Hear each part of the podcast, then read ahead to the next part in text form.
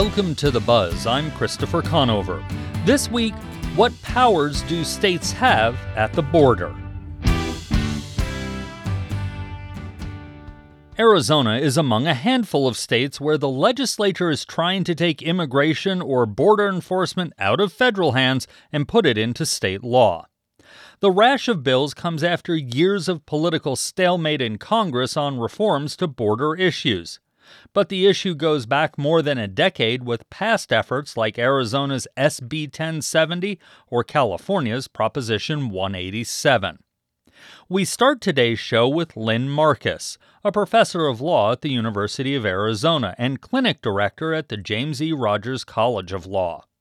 She starts by telling us why states cannot enforce federal immigration law at the border. Article 1 of the Constitution grants the Congress the power to establish, quote, a uniform rule of naturalization. And that's presumably because it would be chaos if individual states could set their own rules as to who's eligible for U.S. citizenship. But since the late 1800s, the courts have also found that the federal government has to be able to set and enforce immigration laws and policies generally because that's inherent in national sovereignty. National sovereignty means not only having control over the, the territory, but also being able to conduct foreign relations. And immigration impacts all aspects of foreign relations, trade, investment, tourism, diplomatic relations, you know, how US citizens are treated abroad. And so when you have a patchwork of policies on how immigration is regulated, that creates problems with foreign relations. And that was really the crux of the U.S. Supreme Court's ruling that struck down SB 1070 more than a decade ago, Arizona Show Me Your Papers law. Yeah. I mean, the, the court in that case was looking at, you know, how you draw the lines, um, looking at other, you know, cases that that have been drawing the lines uh, over the years in terms of what states can and can't do. And and they basically have three lines. They they can't um, pass ordinances that regulate immigration, um, that determine who gets to come in or the conditions under which they can remain. And that's the exclusive domain of the of the federal government. For example, there was an ordinance in Texas that required landlords to review um, documents to determine immigration status before renting to someone, and the federal court found that that was an unlawful regulation of immigration because it would keep some legal residents from being able to uh, rent. And the courts found that that was really a backdoor attempt to regulate immigration. Um, and then, second, the courts can't make rules where Congress has expressly what they call occupied the field. So, with a scheme, you know, with the scheme that that addresses whatever the problem is. And the prime examples there was in uh, the case on SB 1070, Arizona versus United States. Um, that was back in 2012. And that was because Arizona wanted to pass a law making it a crime for certain people to work without authorization. And Congress in 1986 had already looked at all the policies, made choices, passed a comprehensive scheme of employer sanctions, you know, rather than worker sanctions. Third is the states and localities can't make rules that conflict with federal immigration laws. And um, I think a good example there is a new law in Texas that criminalizes illegal entry into the state and requires state judges to issue deportation orders. And the lawyers in that case recently argued in district court. And the judge said, Look, I'm sympathetic to the state's concerns about the surge of migrants crossing the border um, and resources for the state, but state court judges are going to have to decide whether to follow state law, which doesn't have any provision for asylum and other kinds of defenses to deportation, or federal law, which does. Those are the three man, main rules that the courts have, you know, sketched out. But of course, you know, the state and local laws can't violate other laws either, like with the infamous uh, Maricopa County Sheriff Joe Arpaio. Federal court found that you know, he and his deputies um, conducted race-based traffic stops and work raids, and uh, you know, those violate the the rights of immigrants and citizens as well. You mentioned that Texas law where they said you cannot come into Texas without proper authorization, basically. and the the courts are striking that down. I'm sure there are a number of other states uh, that would like to try that, or if not states, members of legislatures and things like that. They might not get it past a, a governor. Is this a new idea that Texas is trying, or have other states tried this in the past and Texas is just hoping for a, a better, what they view as a better outcome legally? I mean, no, it's definitely, definitely not, you know, the first time Justice Scalia was, was a dissenter in the um, SB 1070 case, and, and he pointed out, look, states having you know control over who comes in and out of the state goes back to like before the founding of the United States, and the Constitution didn't expressly you know take that away. So he's obviously got a different uh, viewpoint, and you know in Texas, they're the state of Texas is clearly ready to take that on and run it run it up the flagpole to the Supreme Court and see if the if the outcome this time is different. But there were a rash of state laws and local ordinances in I think it was basically the the early 2000s and there was really a concerted effort by immigration restrictionists and think tanks where they actually where they got together and and drafted SB 1070 and there were five states with copycat laws. And so, really, uh, I think building up I- until the Supreme Court decided that Arizona versus United States case on SB 1070, there was just sort of an explosion and a, and a cons- you know concerted national effort to try to uh, restrict immigration on state and local level. When we go and look at the legal history of all of this, and states not being allowed to enforce immigration laws, we also see things like Operation Stone Garden, where local law enforcement, be it police officers, sheriff's deputies, can help the Border Patrol out. Now it's state officers working with Border Patrol. How do they get around all of these rulings and the laws that say, no, no, no, this is federal, not state? Well, there's a specific provision of the Immigration Nationality Act called 287G, and these states and counties, I think, um, enter into these 287G agreements where the Department of Homeland Security deputizes selected officials to perform certain functions of immigration agents, which is what happened with uh, what happens with Operation Stone Garden, and um, there has to be some training and supervision by ICE. You know so those have been around uh, for quite a while. And i believe that biden said he was going to not enter into any new ones and, and basically stop doing that because there have been a lot of problems with them um, including the racial profiling of latinos that happened in maricopa county uh, with its 287g agreement at the time and also with like fear and distrust of law enforcement that can happen you know, that can actually hinder public safety uh, efforts and, and community policing. And I should mention these agreements like Stone Garden can end up costing the counties a lot of money. Ironically, they get money in the short term and then uh, the, all the overtime pay leads to increase in pension costs that the local taxpayers foot the bills for.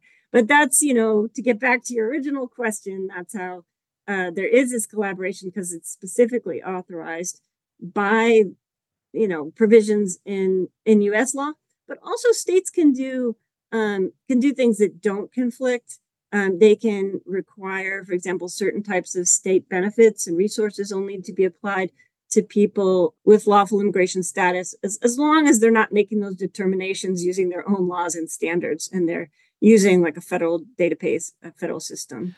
State governors seem to have a lot of power when it comes to declarations of emergency. If Texas, Arizona, New Mexico, California, Florida were to declare immigration emergencies somehow, would that give them any more power that wouldn't get them in trouble with the federal government to enforce their own immigration laws like that Texas law? Or is it very clear you can declare an emergency for a tornado or a hurricane or a flood, but you cannot declare one for immigration. I mean, whatever, you know, declaring an emergency doesn't get you around the, you know, the court standards for what's, you know, states and localities are, are authorized to do and, and what crosses the line. So, um, I mean, I think, you know, that's the, that's the bottom line. All right. Well, thanks for spending some time with us and trying to clear up uh, what is obviously, I won't say a murky part of law, but a complicated part of U.S. law. If I can give my own two cents, Christopher. Sure. I think that, you know, from my perspective, a lot of these efforts of to enforce immigration laws on the local level are, you know, are misguided. You know, they, they tend to have backlash against the state boycotts, and they don't always take into account, you know, what happens if we actually get rid of a lot of immigrant workers that we that we need in our states. And so, like, if if if what you're going to try to do is is you know not politically grandstand and score points, but actually solve problems, it's going to have to be done on the national level with you know comprehensive solutions that look at you know like the mismatch of our visas and and our employers needs and root causes and the whole rash of things that these state provisions don't take into account that was University of Arizona law professor Lynn Marcus. After we spoke with her, a federal judge put Texas's new law on hold. That law would have allowed the state to enforce its own immigration laws. Now that we've heard what states can and can't do, we ask how they can help federal law enforcement at the border. Victor Manjarrez Jr. is a former chief Border Patrol agent for the U.S. Border Patrol's Tucson and El Paso sectors, and is the current director of the Center for Law and Human Behavior at the University of Texas, El Paso.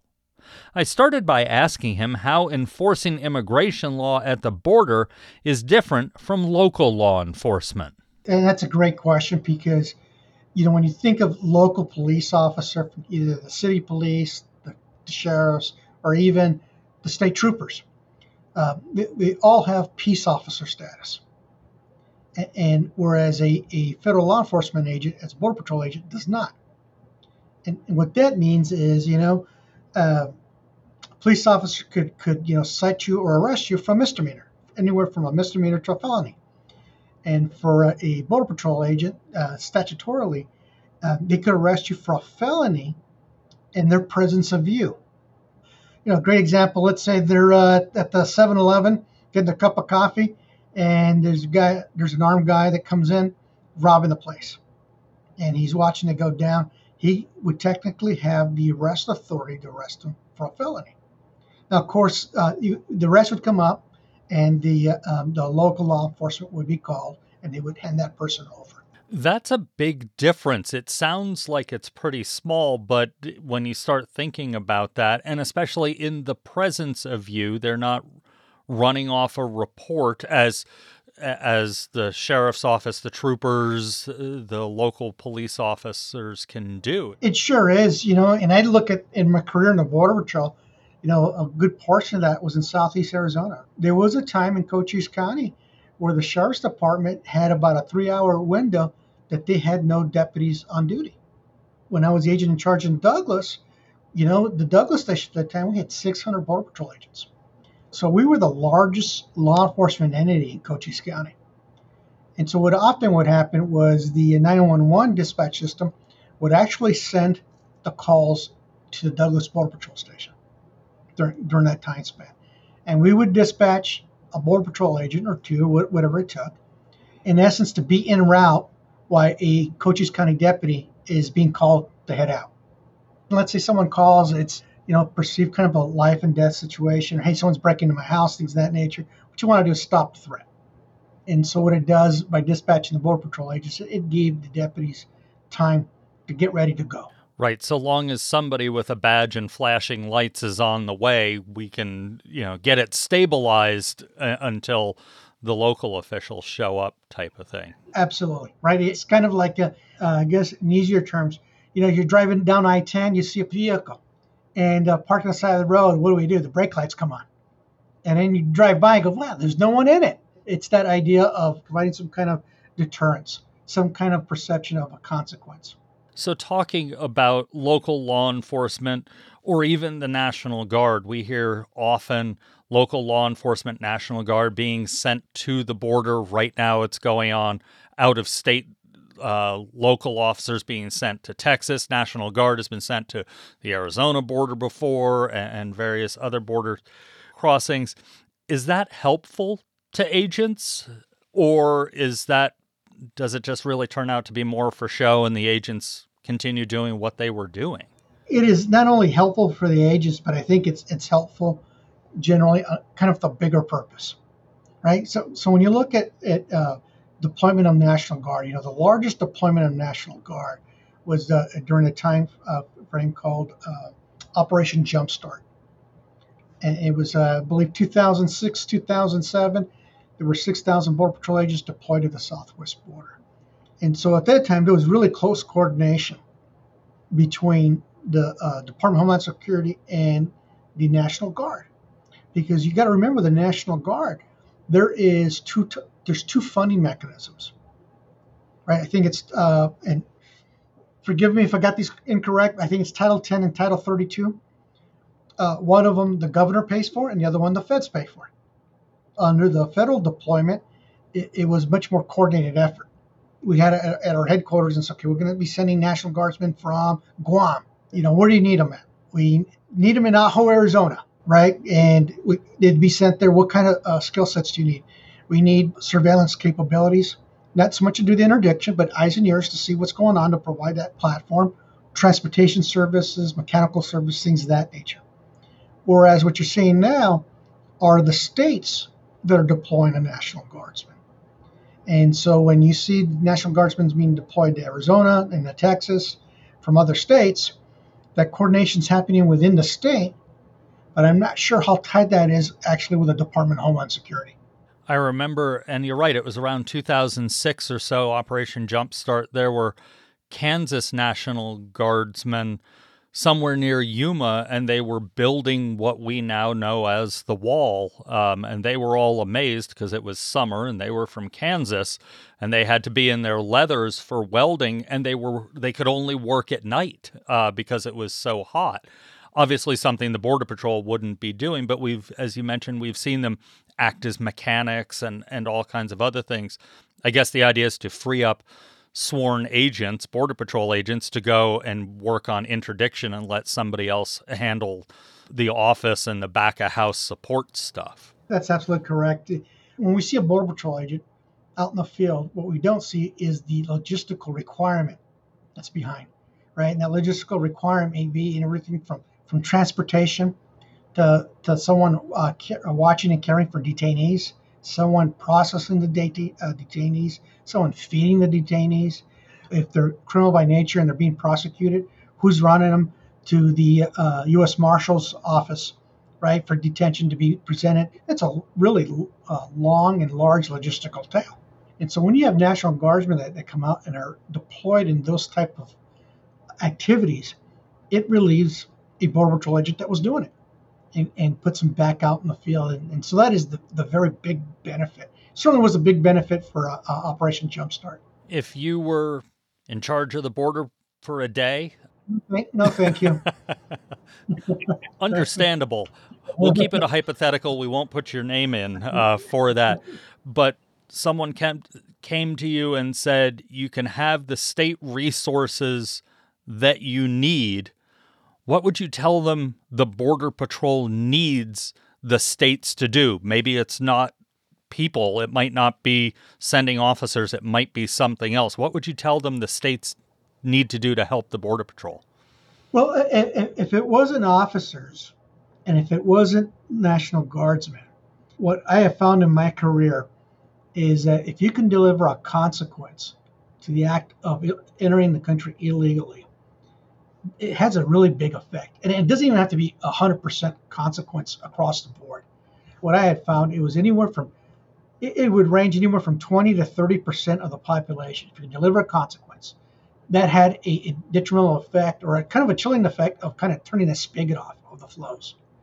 And that consequence could be a formal deportation.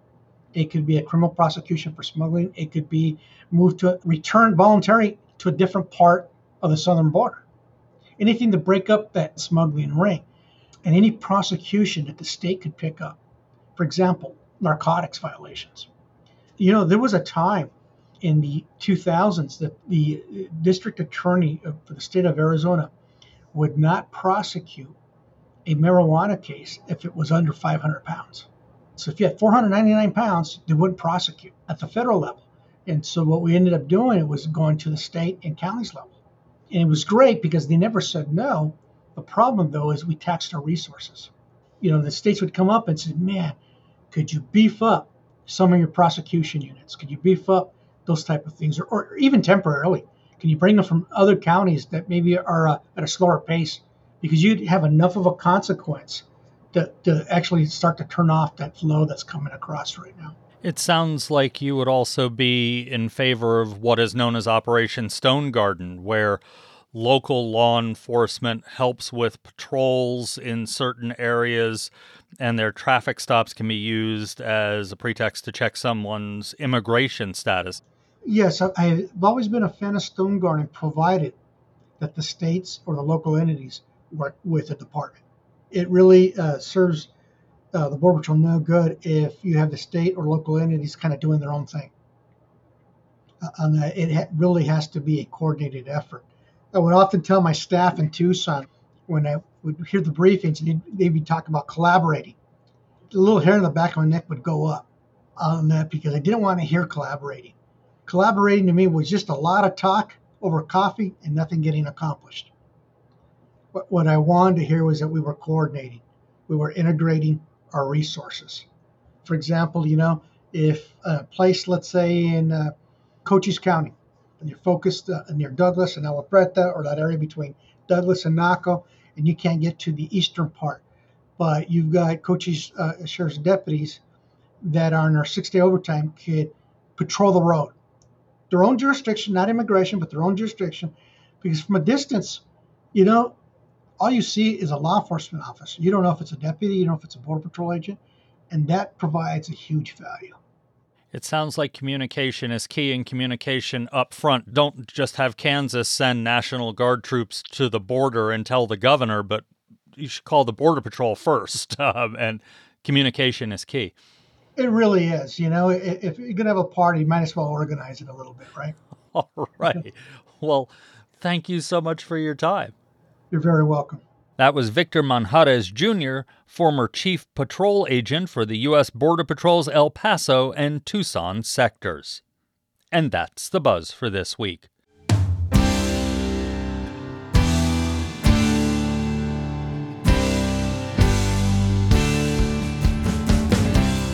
You can find all our episodes online at azpm.org and subscribe to our show wherever you get your podcast. Just search for The Buzz Arizona. We're also on the NPR app. Zach Ziegler is our producer, and our music is by Enter the Haggis. I'm Christopher Conover. Thanks for listening.